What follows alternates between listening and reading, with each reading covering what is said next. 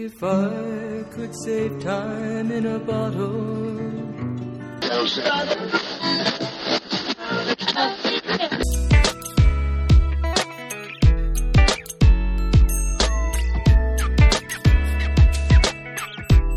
Hello, friends. Pre-accident investigation safety moment. How are you? I'm Todd, and it's uh, fun to have you hanging out with me. Little Jim Croce, less than 10 seconds, so we're fine. Okay, just in case you're wondering, less than 10 seconds.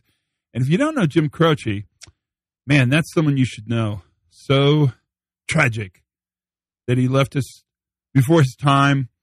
That was a while ago, but he sort of set the stage in folk music. But that's uh, this isn't a Jim Croce uh, safety moment, so you're good. I want to talk to you a little bit about time.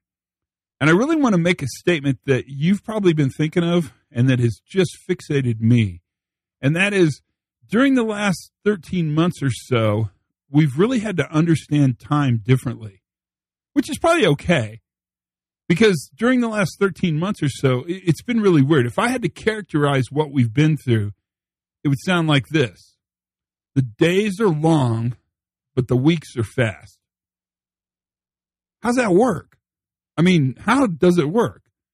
Well, part of what we know is that time is a nonverbal agenda. It's hard to talk about time. Time is a construct, it's made up. We made it up as human beings on Earth. We made up the notion of time. I guess we could have divided it any way we wanted to, but we took some cues from nature to kind of create this notion of time.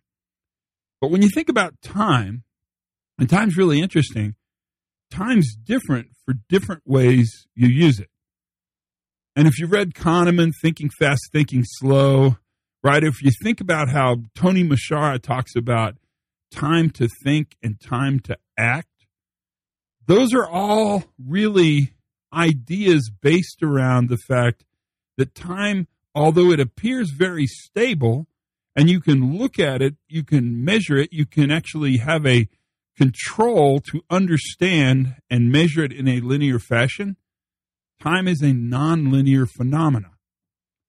And if you think about Joseph Heller and Catch 22, remember that? And if you don't remember that, read that book because it's worth it. And if you don't want to read the book, there, there was a Catch 22 television show on, I think last year, that was amazingly good. But I always think about that when I think about time and work and reliability. Yossarian, who was the kind of star of Catch 22, he used to spend as much time as he possibly could when he was in the military peeling potatoes. His theory was peeling potatoes was really boring and tedious, and if he did it a long time, his life would actually be longer. Time to think and time to act, thinking fast and thinking slow. Those are all values that are colored by context. That's the safety moment. That's what we wanted to talk about today. Time. Time is really important to us. Learn something new every single day. Have as much fun as you possibly can. Be kind to each other. Check in on one another.